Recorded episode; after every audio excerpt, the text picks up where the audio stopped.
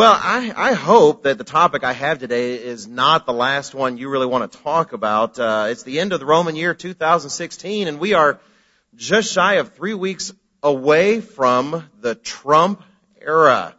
Uh, Donald Trump, Mr. Donald Trump, about to be the president of the United States of America.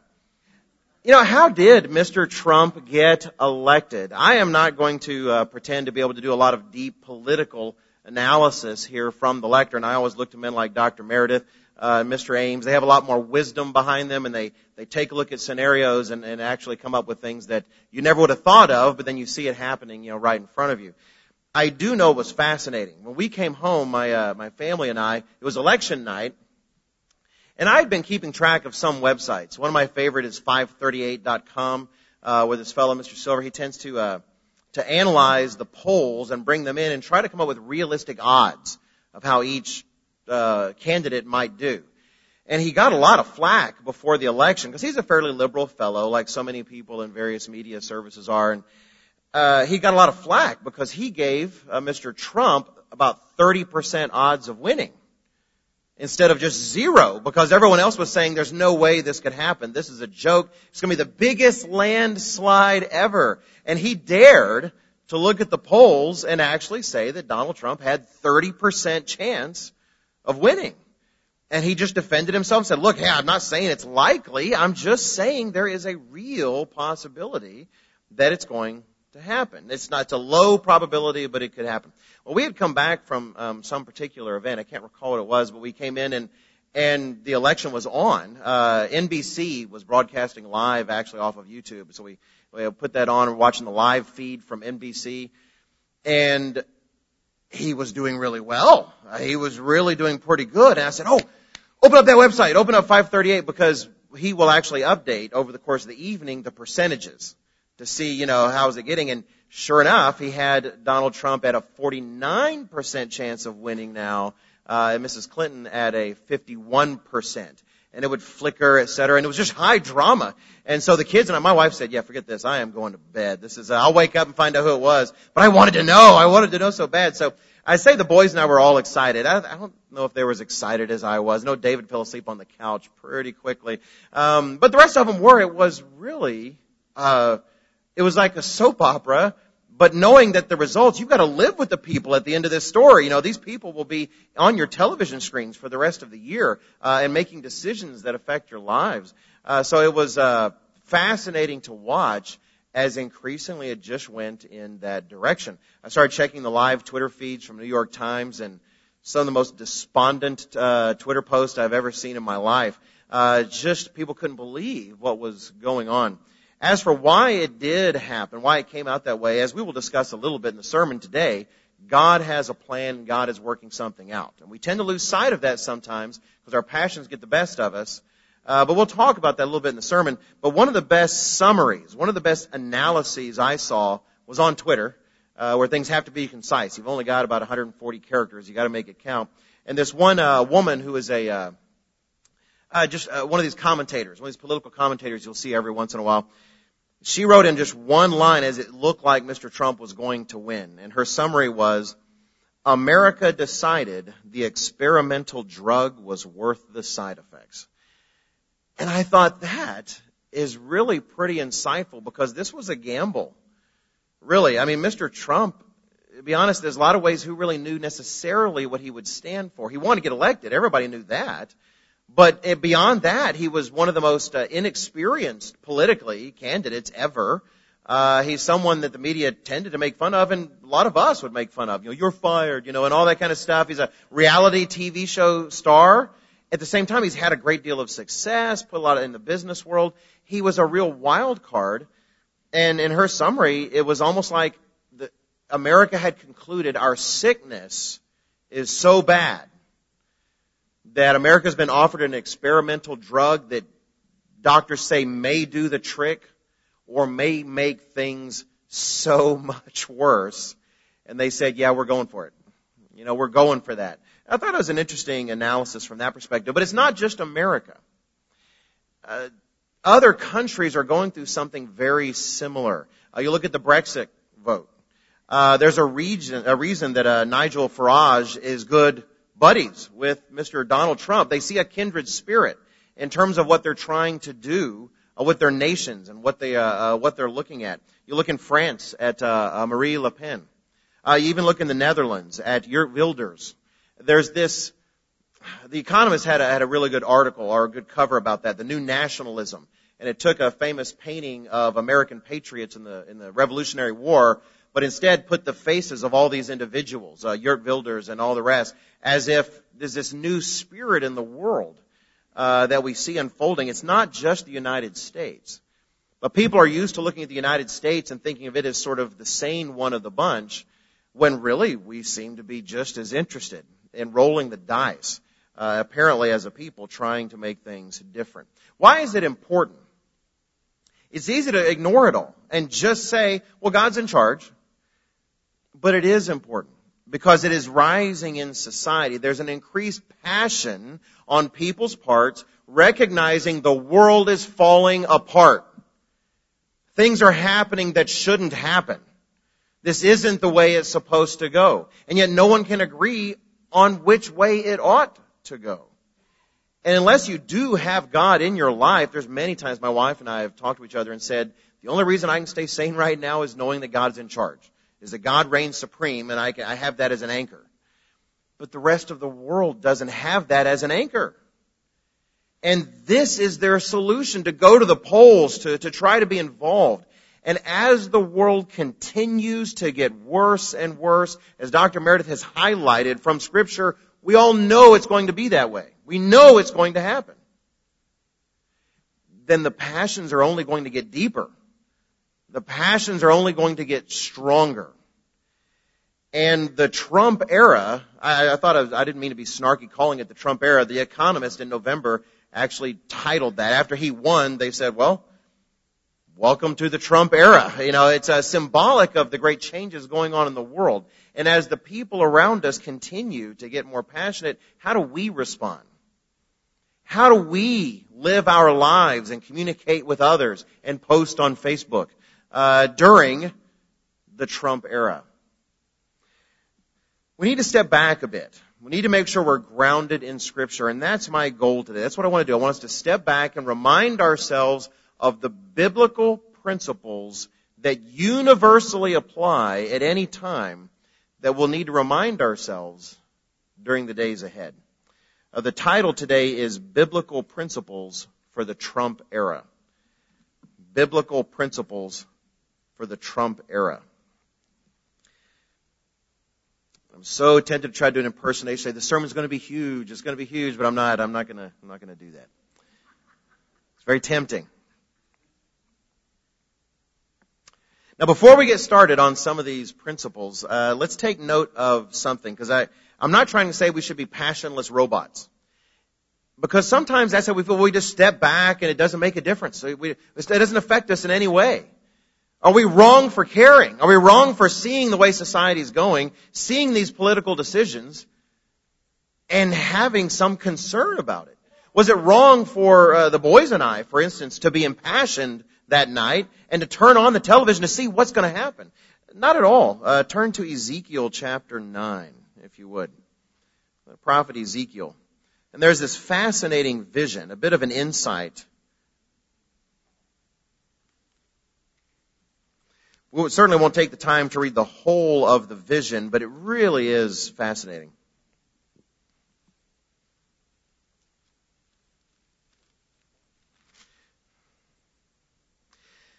Essentially, Ezekiel sees a vision of God leaving the temple. Uh, he is abandoning Judah to their fate. Uh, what they have essentially chosen for themselves. And it's seen in vision as, as, as the glory is just leaving in stages. And there's this portion here, we'll start in verse 1 of Ezekiel 9.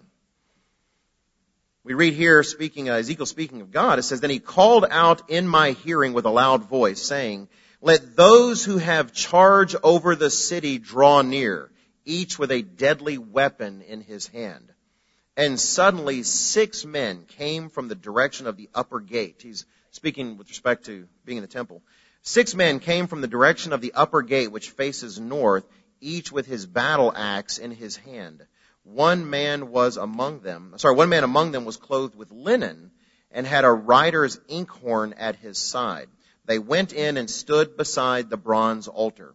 So you have these men show up, these six men. Again, he's seeing in vision these beings, and they've got a weapon. They've got a battle axe. Uh, they're clearly about to take care of business. But there's one individual who's different, and he's got a writer's inkhorn. He's ready to do some writing of some sort. So we continue in verse three. It says, now the glory of God, uh, sorry, the glory of the God of Israel had gone up from the cherub where it had been to the threshold of the temple. And he called to the man clothed with linen who had the writer's inkhorn at his side. And the Eternal said to him, Go throughout the midst of the city, through the midst of Jerusalem, and put a mark on the foreheads of all the men who sigh and cry over all the abominations that are done within it. There were people passionate about what they saw their country and their people going through. But then verse 5, he says, to the others, he said in my hearing, go after him through the city and kill. Do not let your eyes spare nor have any pity. Utterly slay old and young men, maidens and little children and women, and do not come near anyone on whom is the mark, and begin at my sanctuary.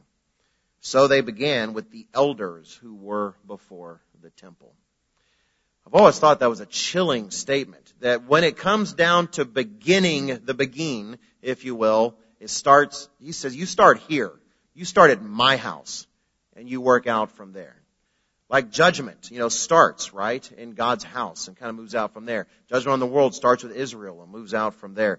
But those who had the mark on them were protected from that. And who had the mark? It was really clear. It was those who sigh and cry for the abominations that they saw in the land.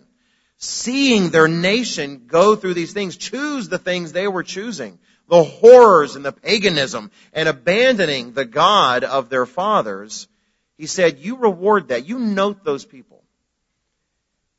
They were sighing and crying. It wasn't an academic discussion. Well, I don't know, Phil. What do you think? Well, I think all these pagan idols are a really bad idea.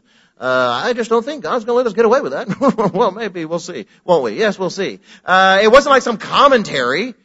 These were people struck to their core. It moved them to see their brothers and sisters bowing down before Baal, uh, sacrificing their children, and it struck them at their heart, and they were impassioned about it. And God rewarded that passion. He said, those who sigh and cry, you note them, because they think like I do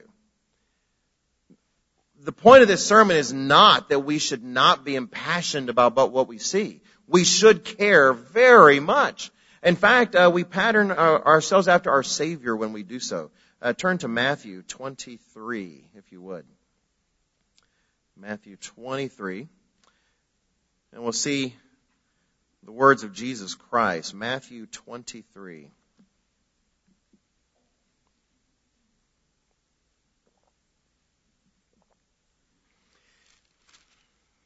In Matthew 23 and verse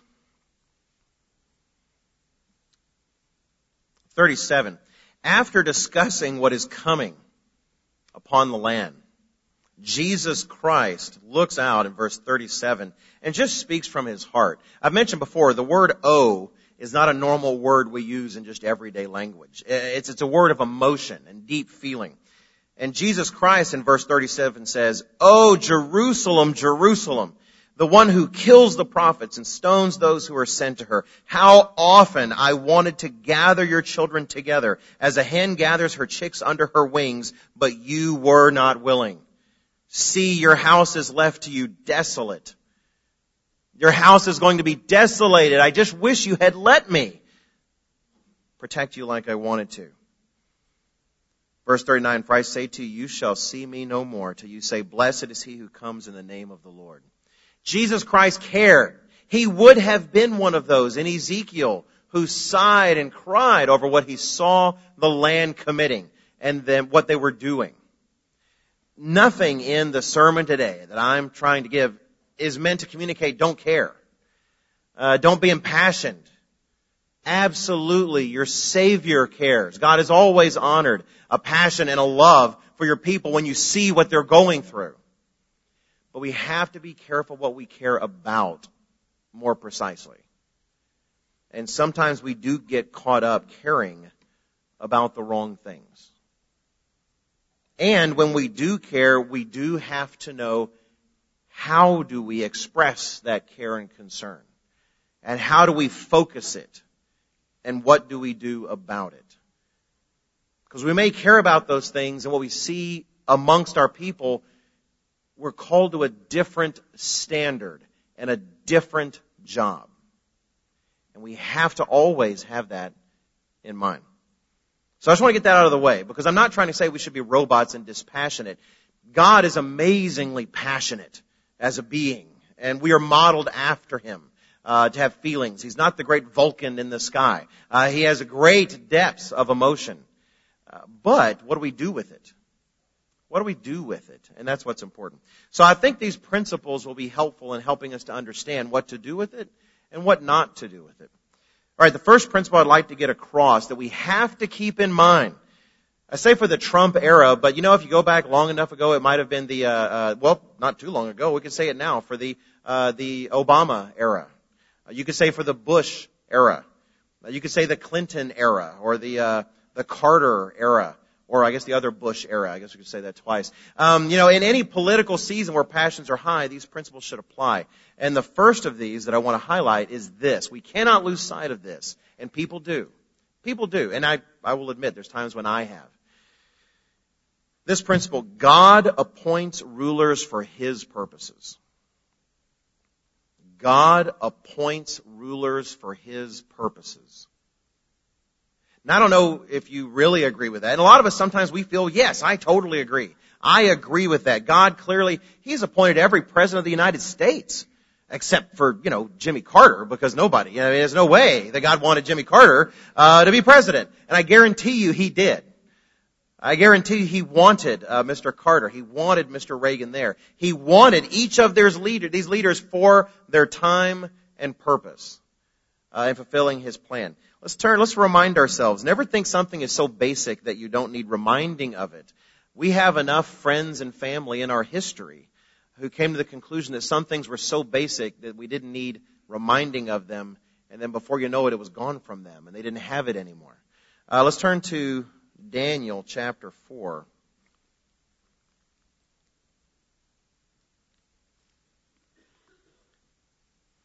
In Daniel, we have Nebuchadnezzar having a dream.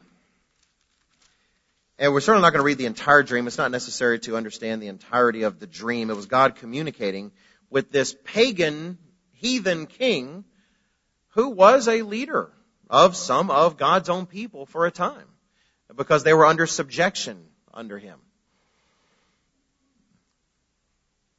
And he speaks of the dream. And in Daniel chapter 4, there's only one particular part that we really need to grab. Daniel chapter 4. And after describing what's going to happen and speaking of these, uh, these holy ones uh, that were speaking to him in the dream, one of the things that they say is in verse 17. Daniel chapter 4 and verse 17. They say here, this decision is by the decree of the watchers and the sentence by the word of the holy ones in order that the living may know that the Most High rules in the kingdom of men gives it to whomever he will, and sets over it the lowest of men. Again, this decision, the decision that was being displayed in this dream and what was going to happen, was by decree of the watchers and the sense by the word of the holy ones, in order that the living may know, that's us, that the living, those alive right now may know that it's the Most High who rules in the kingdom of men. He is the one who is ultimately reigning God reigns supreme. And that He appoints these people. He gives it to whomever He wants. Even the lowest of men. Just because someone is high in power doesn't mean they're a great person. Authority doesn't equal being a good person. But it does mean for a time and a season, God has deigned for that to be so for some reason. We have to believe this. I, this the purpose of this uh, sermon is not to explain why we don't vote, uh, why we don't get out there and campaign and really uh, try to get one person elected or another. That would be a great, actually, uh, message. But at the heart of it is this principle. God reserves for himself the setting up of rulers. And for us to take that upon ourselves, it's not our place. It's not our place. Uh, turn as well to Isaiah 46.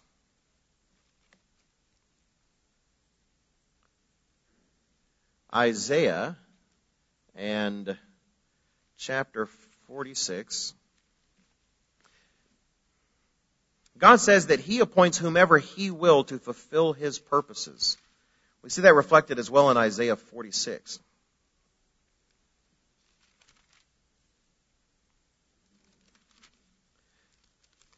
In Isaiah chapter 46, we'll jump down to verse 8. Where God says, Remember this and show yourselves men. Mere men is what he's saying here. Recall to mind, O you transgressors. Remember the former things, for I am God and there is no other. I am God and there is none like me, declaring the end from the beginning. That is, at the beginning of things, I alone can declare what the end is going to be. And from ancient times, things that are not yet done, saying, My counsel shall stand, and I will do all my pleasure, calling a bird of prey from the east. A man who executes my counsel from a far country. Indeed, I have spoken it. I will also bring it to pass. I have purposed it. I will also do it. God has the power to bring someone from a far country, if that's what's needed, to fulfill His purposes. He has the power to take a peanut farmer from Georgia and make him president of the United States. He has the power to take a, a real estate developer uh, and wealthy fella from reality television and make him president of the United States. He has a plan. He is working. Now let's understand, is that plan always uh, something positive and increased righteousness? We know he hopes for that. He hopes for those choices. And there's no reason America can't step into a new dawn of righteousness. I hope it is not wrong to say I don't see that on the horizon, but we can still be on our knees and pray for our leaders that it would be so. But let me give you a very specific example. When I was an actuary uh, during the Clinton administration, I think I can safely say that there are many in the world that don't think of Mr. Bill Clinton as the most moral of our presidents. No elaboration will be given, uh, but regardless, you know, perhaps the lowest of men. And one of the things that really began to be pushed much more solidly in President Clinton's administration was expansion of rights for homosexuals. You began to see many more uh, diversity uh, uh, training and such, but not just for racial diversity, but what they began to call sexual orientation. It used to be sexual preference. But this is the time it began to be called sexual orientation because they wanted to communicate a sense that these people have no choice. They somehow just have to do. It's their orientation, not a preference. And so as a result, you saw these things really gear up uh, for just accepting all sorts of differences that normally, because you had controversies. People saying, I don't know if I want to take my child to a daycare if the people taking care of that, of my children are homosexual or, or have some of these other uh, uh, uh sinful problems. And so you had this, and you think, well, surely God doesn't want that. God doesn't want the country uh, to go into accepting more and more sin. And don't get me wrong, I agree. I agree. God wants us to launch towards righteousness, not seek, uh, sink towards unrighteousness. And yet I remember as an actuary sitting in my cubicle, a little Dilbert cubicle, and my manager coming, a wonderful gal. I, I, I really appreciated her in my life. She was very protective uh, of me in terms of, uh, of my church, my faith. And she brought our diversity pamphlet that had just been upgraded for some of these things. And I won't do her accent. She was a wonderful French Canadian gal, and I would just butcher it and offend all of our uh, Canadians, uh, French Canadians listening. But she said, Wally, I want you to understand. If anyone here in management gives you a problem over your holy days and over the Sabbath, this policy should protect you. This policy should give you some room to be able to explain that they shouldn't be able to do that. And it was kind of a wake up call because here it was, I was potentially going to be protected in some way by a policy that wasn't being pressed because President Clinton cared about Sabbath keepers or cared about that we got to the feast or not, but frankly being driven by uh, homosexuals and, and, and other kinds of perversions. And it did make me think, is it possible for God to sometimes use the sinful orientation of people and their desires to work good in the lives of his people in some way as society deteriorates? And it was a reminder to me that if I had gone to the polls uh, or gone to the actual voting booths and voted against President Clinton, is it possible I would have been voting against something that he knows society is going downhill anyway, where he would have used that man to accomplish something? The fact is, God has a purpose on earth. It is not ours to get behind some candidate politically and to try to get that person in office when God might say, you know what, you're my kid. That is my job. Sit down. Sit down. And let me do my job and run the world. God appoints leaders according to His purposes. And we have to remember that. We have to remember that. It's a very important principle. It's part of why we don't vote. There's other reasons as well, and we'll actually see some of those in this. But God takes on the authority to raise up rulers and to set them down. Uh, and it's not ours. Secondly, another principle. God commands us to respond to our leaders and to respect our leaders as if they are his servants, as in many ways they are. I apologize, that's a long one. Some of you are thinking, I didn't get all that, and I'm really trying to write all of them down. Um, let me read it again. God commands us to respond to our leaders and to respect our leaders as if they are His servants, as in many ways they are.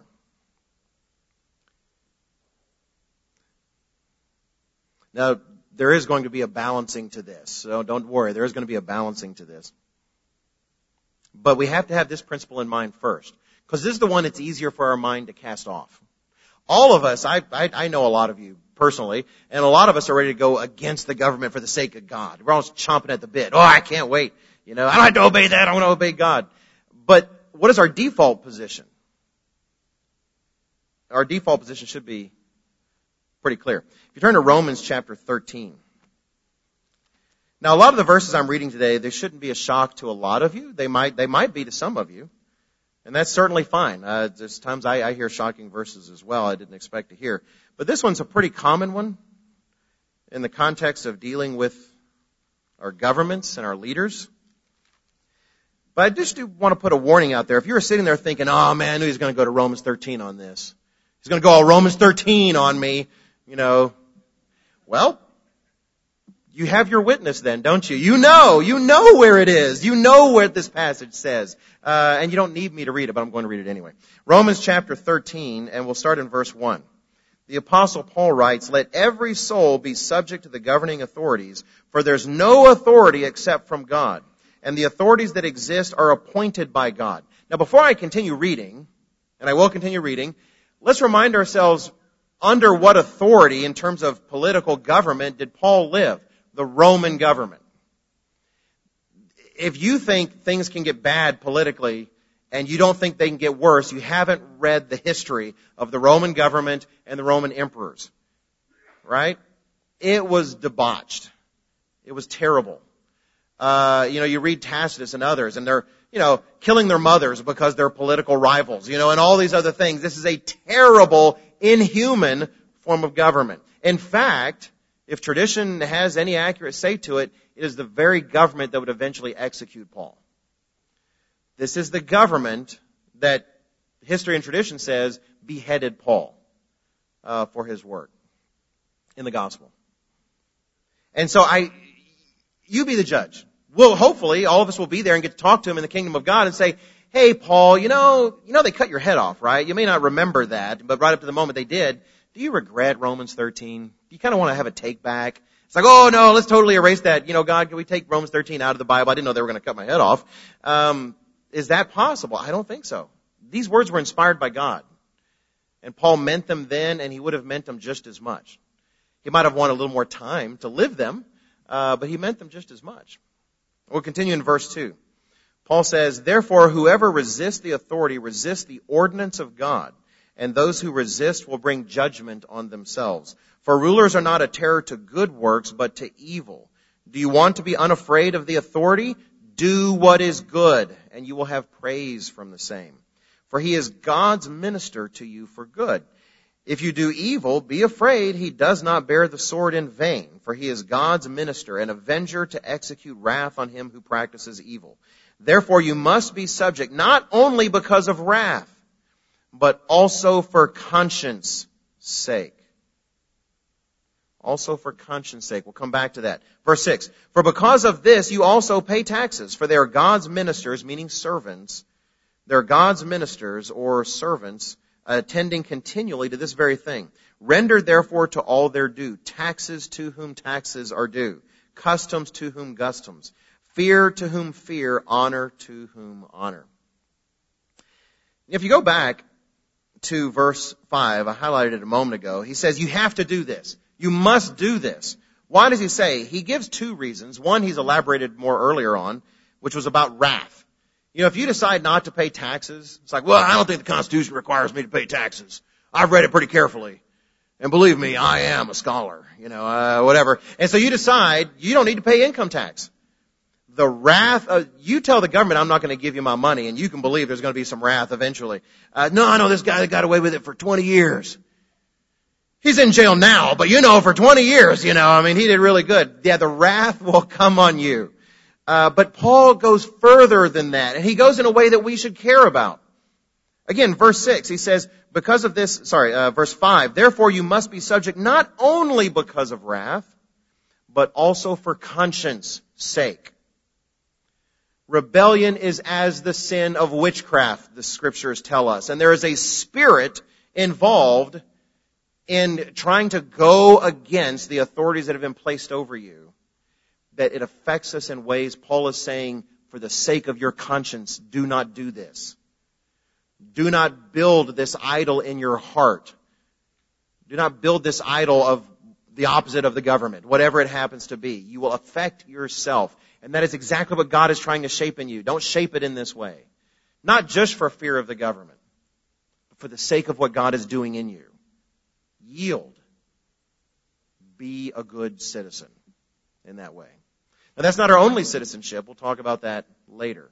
But he's talking about treating those in authority as if God placed them there. Because God placed them there. Now, again, talk about balancing. Let's go ahead and turn to Acts chapter 5. Now, I do feel some of you are thinking, all right, finally he's going to Acts chapter 5. I've been waiting for that one. Uh, and if you don't know why, you're about to find out. Because here we have in Acts chapter 5 the apostles were resisting the authorities. And they were being called to the carpet in Acts chapter 5. Because they were preaching a message the authorities did not want preached. In Acts chapter 5, we see this interaction between the, uh, the Jewish leaders of the time and the apostles. Acts chapter 5 and verse 28. Uh, actually, we'll start in verse 27. We read here, And when they had brought them, they set them before the council, and the high priest asked them, saying, verse 28, Did we not strictly command you not to teach in this name? And look, you fill Jerusalem with your doctrine, and intend to bring this man's blood on us. Now this, this council had power. They had authority. They had right authority, in terms of right as in it was legal. It was uh, actually real authority. And essentially, even though they weren't the ones that actually, in a sense, crucified Jesus Christ, they had their role to play, but the Romans had that extra authority. You have the apostles facing those were kind of a part of that.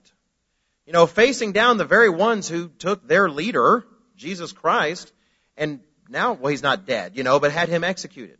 And now they're facing them. And what is their response? It's a response I hope encourages all of us because we will have our times. We will have our times.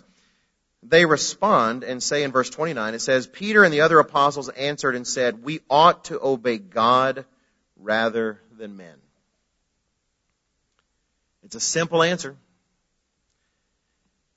We do seek to obey men, but whenever that is in conflict with God, we will always obey God instead. And that was their answer to the leaders. They had been told by their own creator standing on this earth before he left them to go to heaven and run the church and said, you preach this to the world. Judea, Samaria, the world, you preach this everywhere. And they said, we don't have a choice. You can pass whatever laws, you can make whatever threats. We have to obey God instead of men. There was a direct conflict, and so they sided with God, and so should we all. We will always obey. But, it's very easy in our minds to think that, well, you know, I'm, I'm just speaking the truth. I'm saying what God would have me say. When it isn't necessarily what God would have us say. We all like to think, well, no, I'm disobeying man because I'm obeying God. When God says, I, I didn't, I didn't tell you to do that. I, get your taxes in. What are you doing? You know, uh, I didn't tell you to do that. We can't imagine God commanding us things we shouldn't. Turn, if you would, to Acts chapter 23.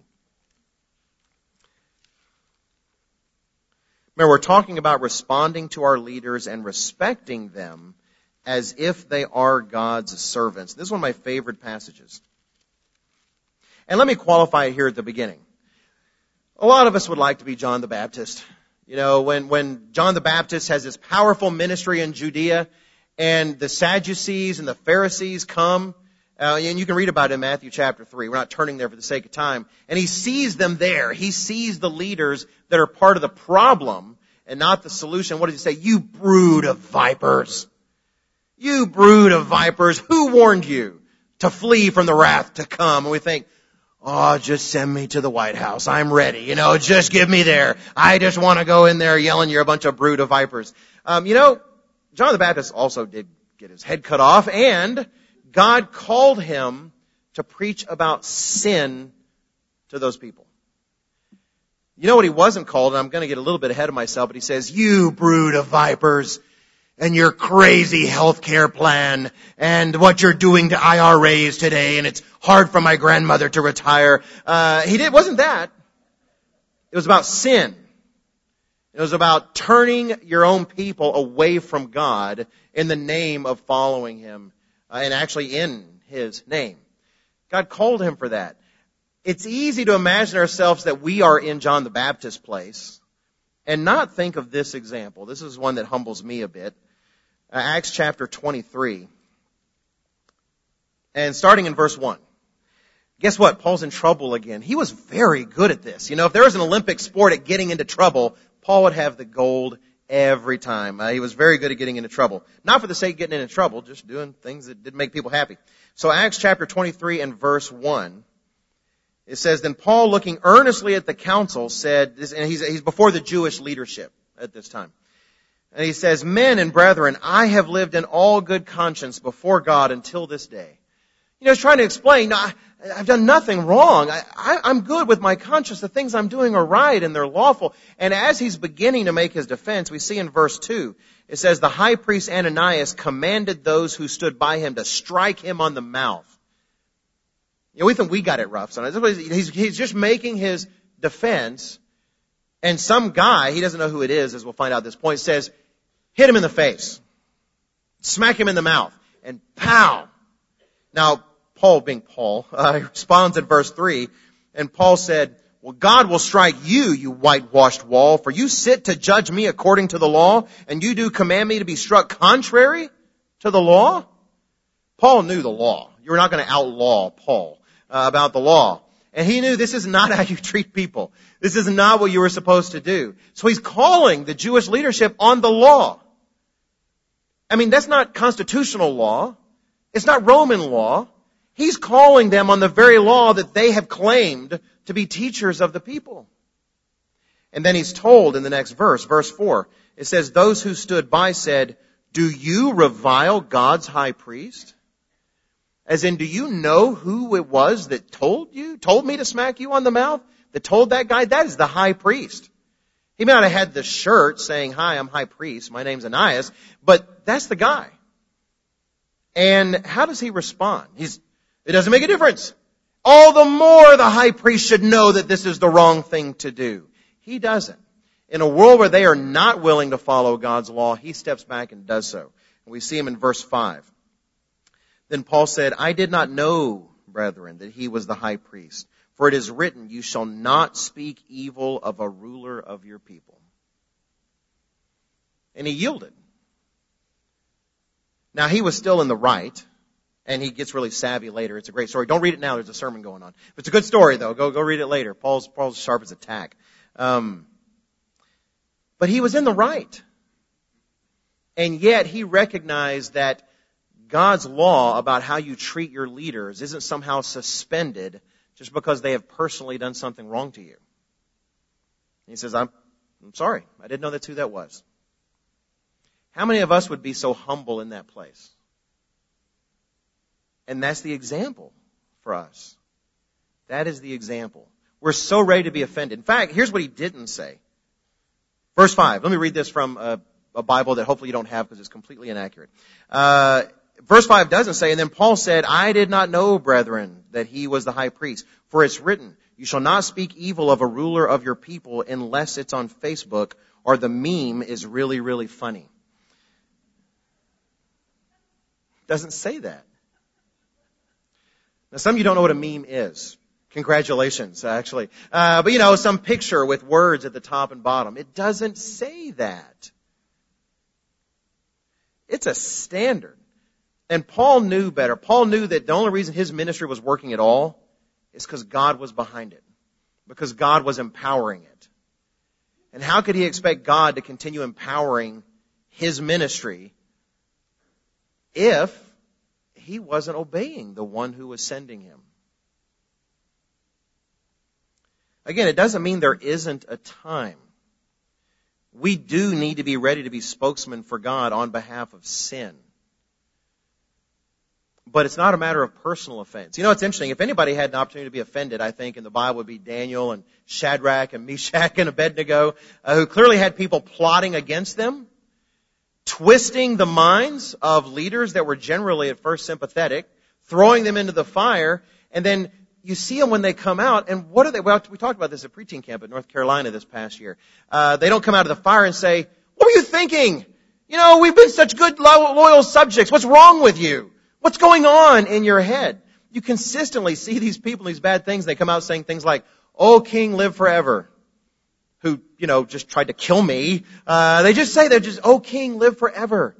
There's this amazing continual respect even of the heathen kings who were just trying to throw them to the lions or throw them into the fire because they recognized a principle. They recognized a principle. And how wrong would it have been for them to succeed so bravely and be thrown into the fire for not bending to the idol of Nebuchadnezzar and then come out in their own personal offense and bow to the idol of their own heart and give in to that temptation. And they didn't. It's, it's a little bit difficult for us, at least in America. I know, you know, on the internet, uh, videos are viewed by all sorts of different nationalities, but in America, making fun of our politicians is sport. I mean, you just turn to any uh, late night channel, and people are making mega bucks, just absolutely making fun of every aspect uh, of our leaders that they can. In fact, I remember among people who were disappointed that Mr. Trump was elected uh, were a lot of those very same late night talk show hosts that were really trying to get him not elected and were actively, in a sense, campaigning on the uh, comedy network and such against him. But at the same time, they got to be thinking, cha-ching, you know, I've got four years of good material. You know, this is going to be fantastic for me. And we live in a country where that kind of respect for someone in authority is just not the norm anymore. This says, uh, was said very well in the sermonette. The norms of this world aren't God's norms. They're not God's norms. God's norms are different. Let's just turn to one more verse on this particular point before we move to another. Turn to 1 Peter chapter 2.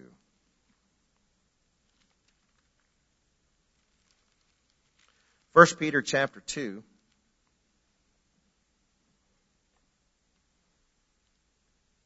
We'll start in verse 13.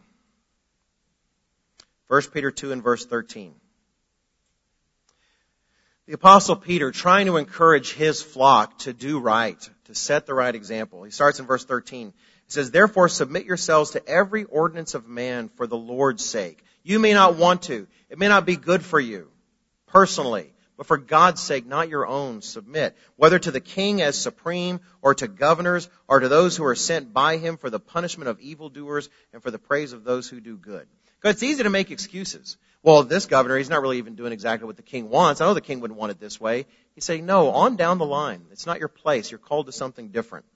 He says, verse 15, for this is the will of God, that by doing good, you may put to silence the ignorance of foolish men, as free, yet not using liberty as a cloak for vice, but as bond servants of God.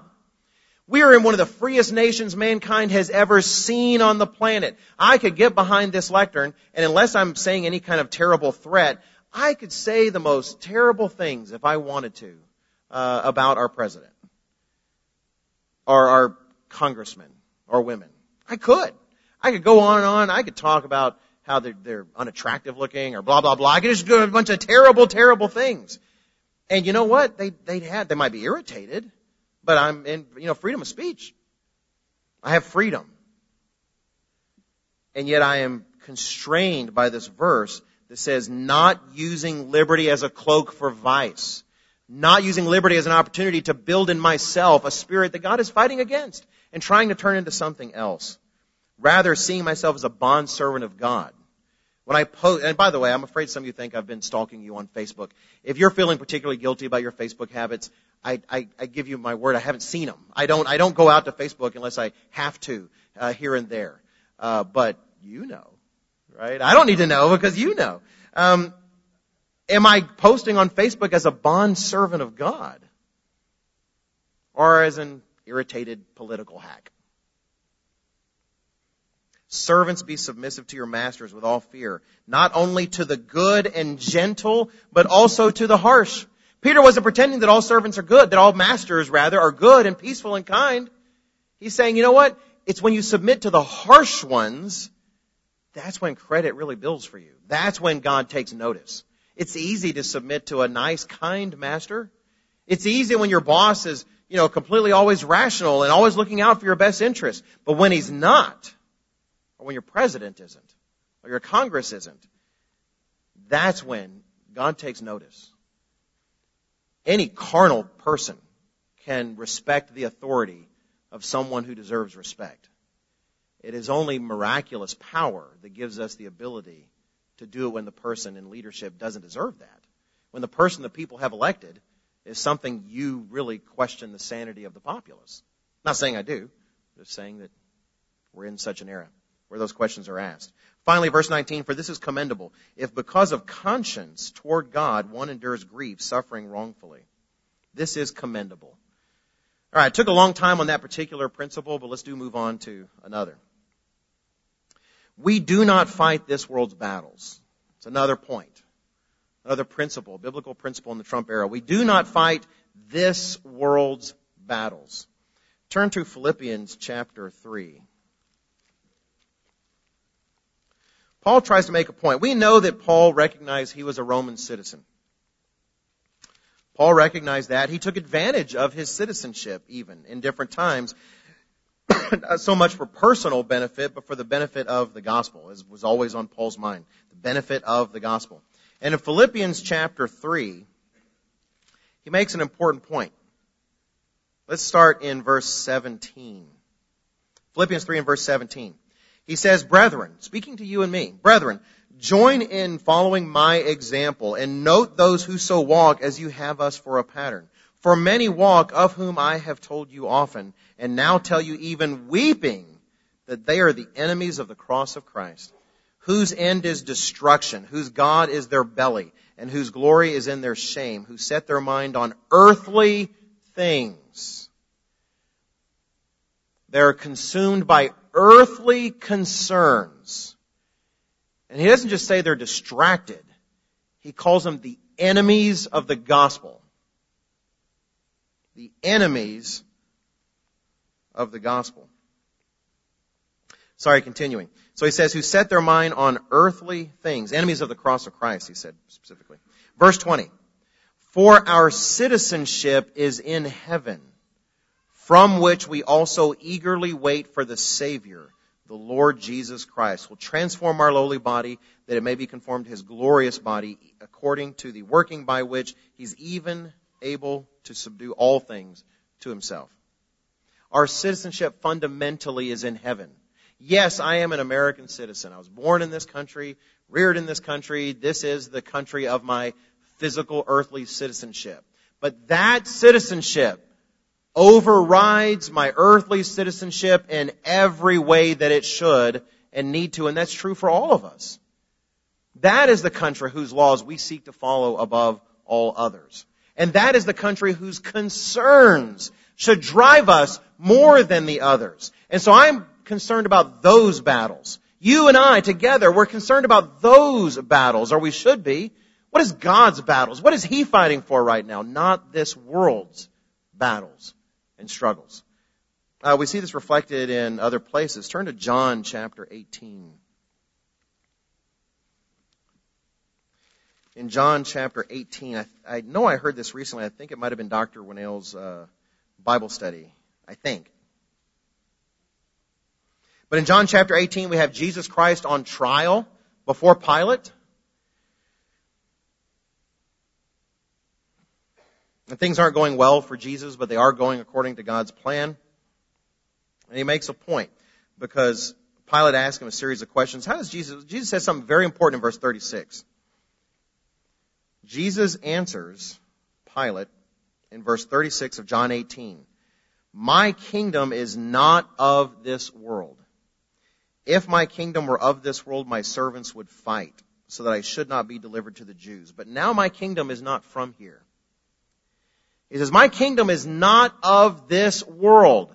My servants are not going to be fighting in this world to achieve some physical, political goal in this life. Now it's easy to kind of give ourselves permission to ignore what he's saying here and to say, well, yeah, but that's different. Jesus Christ was supposed to die for mankind. This is a part of God's overarching purpose is that Jesus Christ would be the Messiah uh, and that he was supposed to die. And so of course his servants shouldn't fight because they're, they'd be fighting against God's plan. And yet that's not how Jesus Christ anchors his objection to his servants fighting in this world. He anchors it in the fact that his kingdom is not of this world. And that's still true. That's still true whether it's Jesus Christ on trial uh, before Pilate or in today's world when political decisions are being made in the halls of power. My kingdom is not of, if it were, if my kingdom were this world, you bet, my servants would be in there. Because what happens in this world would be vitally important to them and they'd be acting on my direction. But this is not a time for them to have power. Nor a time for them to seize it. That kingdom's coming later. It was not their job to rescue Jesus Christ so he could be enthroned on this earth. It's not our job to pick a candidate and try to get that one in office and rule some kingdom that isn't God's. Jesus Christ said, if my kingdom were of this world, then my servants would fight. But it's not. Let's jump to another principle. Another principle for the Trump era, biblical principle. We are to warn the world of sin. Not healthcare issues, not government investment. Now don't get me wrong, those things do play a role, and in God's church, those things are often being used to weaken the country. And if we see a pattern like that, we're going to say something about it. If we see a financial boondoggle that might be part of what God is using to bring down the country, you can bet Dr. Meredith, Mr. Ames, Mr. Weston, you're going to be hearing about that. But why? Because it's attached to what God is doing in the country, not because we just think it's somehow politically unwise. We're to warn the world of sin. Uh, turn to Isaiah 58. We have those here and there. I'm not saying among us necessarily who get so upset that we talk about the bad news. You know, especially the good news. We should go around talking about good news. And don't get me wrong, we do talk about good news. There's nothing like hearing about a, uh, on the telecast about what the kingdom's going to be like, uh, or seeing some talk of how God's law is going to be applied and solve problems. But Jesus Christ himself talked about bad news. He talked about what was coming on in Jerusalem. And we can't ignore the commands of Isaiah 58 and verse 1. Cry aloud, spare not, lift up your voice like a trumpet. Verse 1, Isaiah 58. Tell my people their transgression and the house of Jacob their sins. We can't ignore that. We can't say, ah, oh, you know, don't, don't be talking about stuff like that in the TWPs. No one's gonna want to come. Oh, you know, okay, I'll cut that right out. I'll cut that verse right out of my Bible. We have to do that. It has to be part of our, it doesn't have to be the whole message. It is the gospel of the coming kingdom of God. It's something beautiful. But this is a part of that also.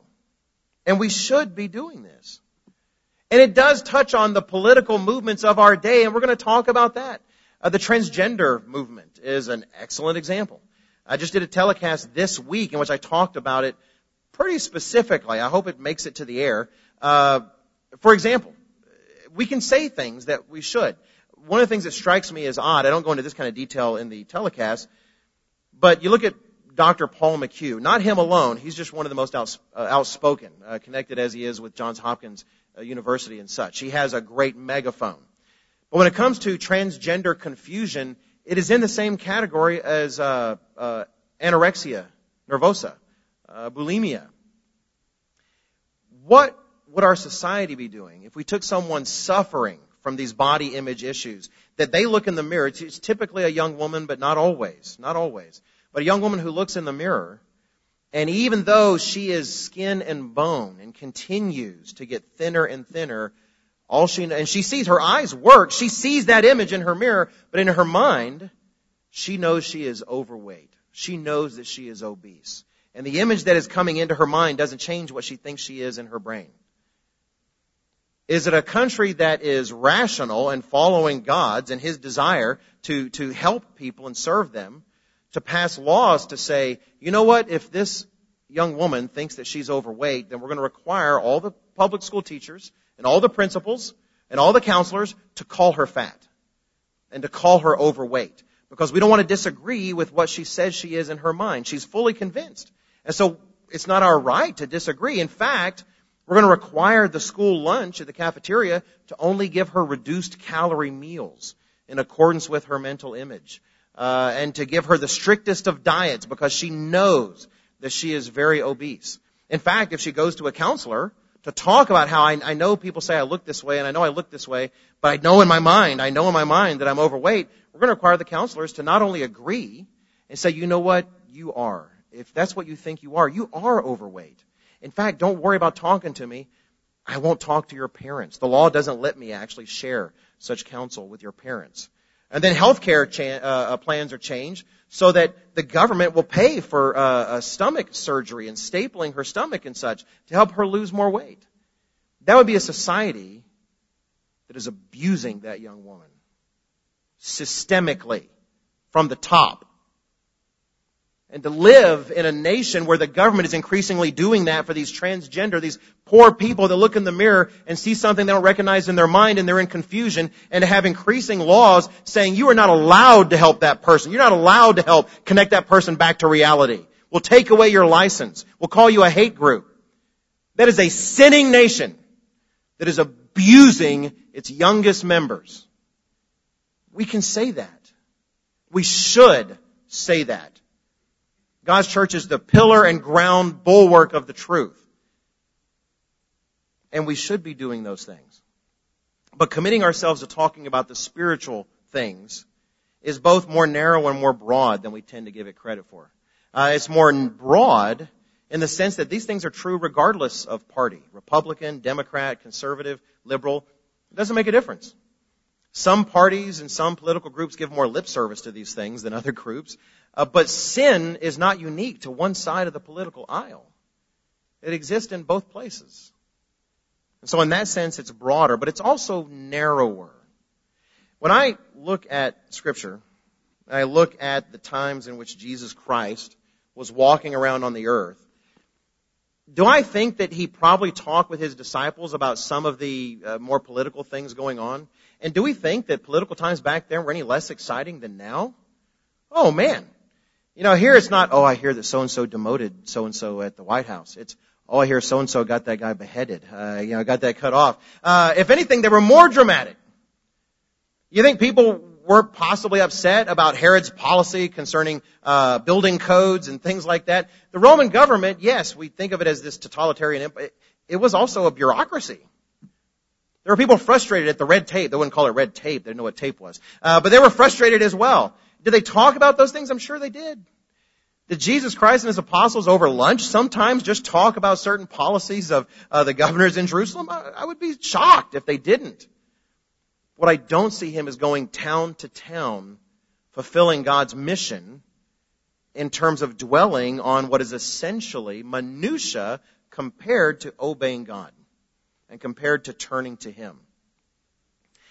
You know, it was pointed out to me once, and I thought it was a very good observation. God can make even the worst of policies work.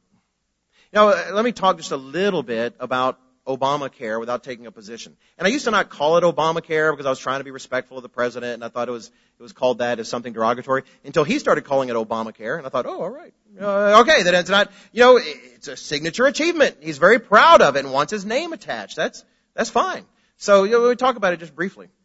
Um, I, I used to be an actuary. I spent years and years handling millions, even billions of dollars passing through about insurance plans and trying to tell the company whether it's a good plan or not and going through the data uh, and using all these statistical tools. So I, I'm familiar with that.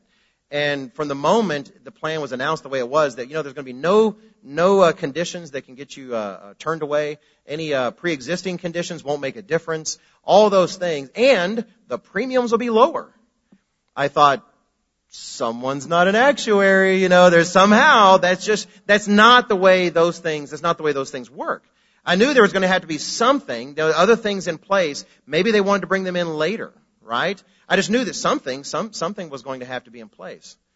But at the same time, I also know that in a country obeying God, He can make a lot of things work. Let me use my family as an example. I won't pick on any of yours because I don't live with your family every day.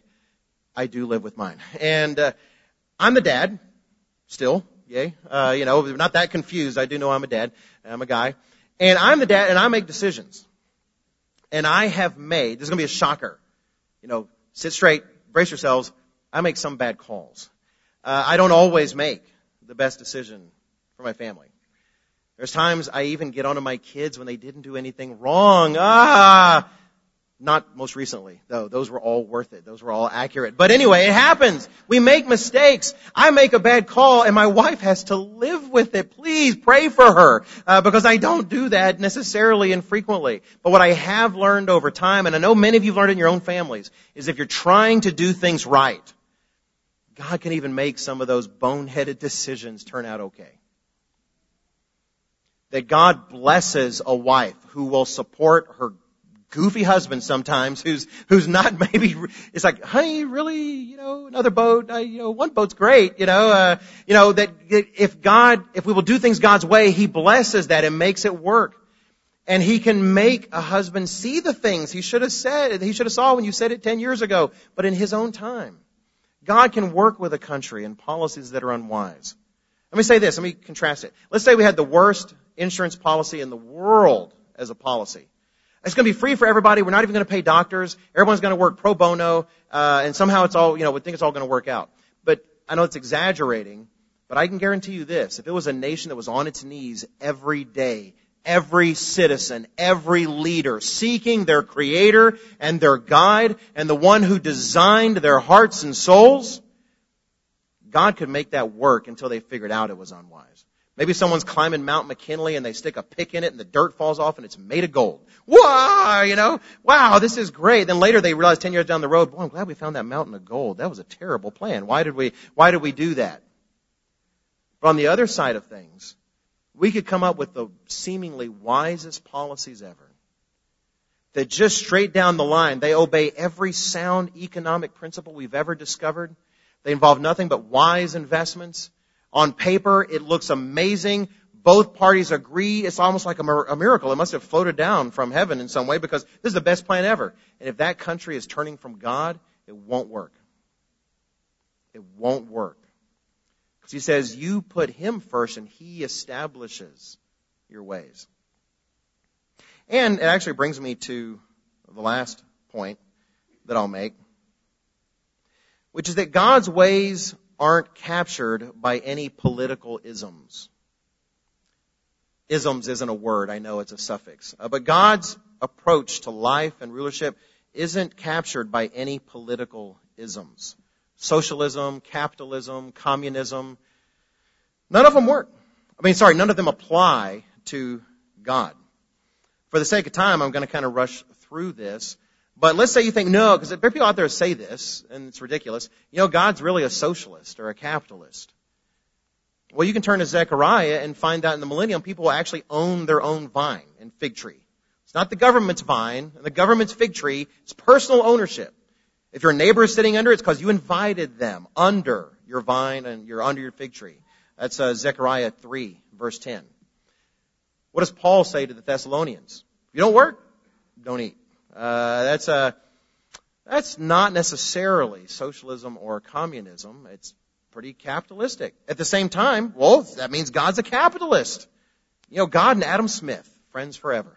Um, so you need to do your research, Adam Smith. Uh, you know, God's a capitalist. Well, I, third tithe. Third tithe. God says, you know what? 10% every third year in a group of seven, you're actually going to give that to a central authority and they're going to give it to people that need it. Well, God, if you let us decide, I might even give more. He says, feel free and give more, but you're giving 10%. You're still doing that, because uh, from a central authority, he says, you're going to do that. You know, don't harvest the corners of your fields. He says, you leave that for the poor. So, well, God, that's not good capitalism. If you let me harvest even the corners, then I know I can make a better margin and I can earn more and I can probably give more than that. He says, yeah, let's do it my way and see how that works out. God's way isn't cap- uh, captured by any of these isms. And therefore, we shouldn't waste our time associating with any one of them. The Apostle Paul said in 1 Corinthians 9, the last uh, passage I'll turn to before we wrap up. 1 Corinthians 9. At his approach, what he strove to do. 1 Corinthians 9 and verse 19. Paul says, For though I am free from all men, I've made myself a servant to all, that I might win the more. And to Jews I became as a Jew, that I might win Jews. To those who are under the law, as under the law, that I might win those who are under the law. To those who are without law, as without law, not being without law toward God, but under law toward Christ. He didn't sin. That I might win those who are without law. To the weak I became as weak, that I might win the weak. I have become all things to all men that I might by all means save some. He strove to do that. He strove to identify with everybody. We get caught up in this kind of party spirit, Republican, uh, Democrat, you know, communist, all the rest. Then we lose the ability to recognize people in God's image in all those places. And we lose the ability to reach even them with the gospel of truth and life. So what do we do? We don't jump into politics. Uh, we don't run for office. Uh, we let the dead bury their dead, if you will. Rather, we focus on seeking God, trusting God, and then remembering that we are vessels for carrying His message, not our own, nor the message of any other.